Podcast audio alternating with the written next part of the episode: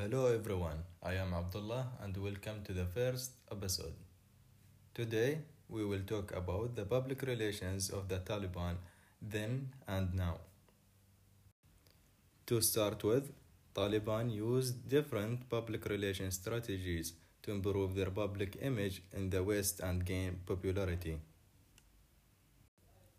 When Taliban was created in 1949, they did not have any public relations strategies, neither plans to build an acceptable public image. Instead, they chose to be secret organization.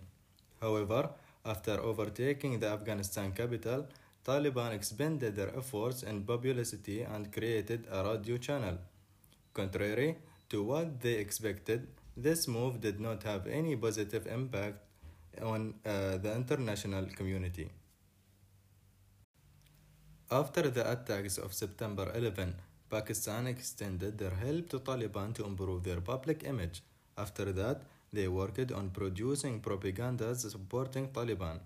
These propagandas were targeting religious, culture, and political aspects concerning the Afghanistan population.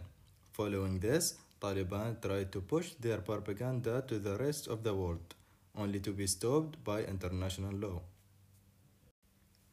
In the following decades, Taliban adopted many strategies to spread their propagandas.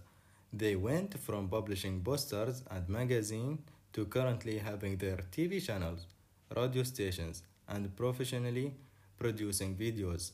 Then, in the age of the internet, they started using it to their advantage.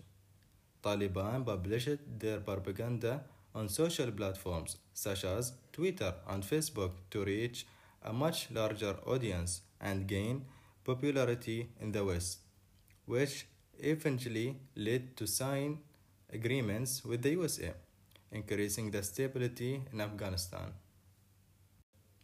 In the beginning, Taliban did not use any means for PR. This changed over the years. Taliban used their resources to improve their public image by applying public relations strategies to spread their political, religious, and culture views. Nowadays, Taliban has public social media accounts presenting their propaganda and proving their position in the international community.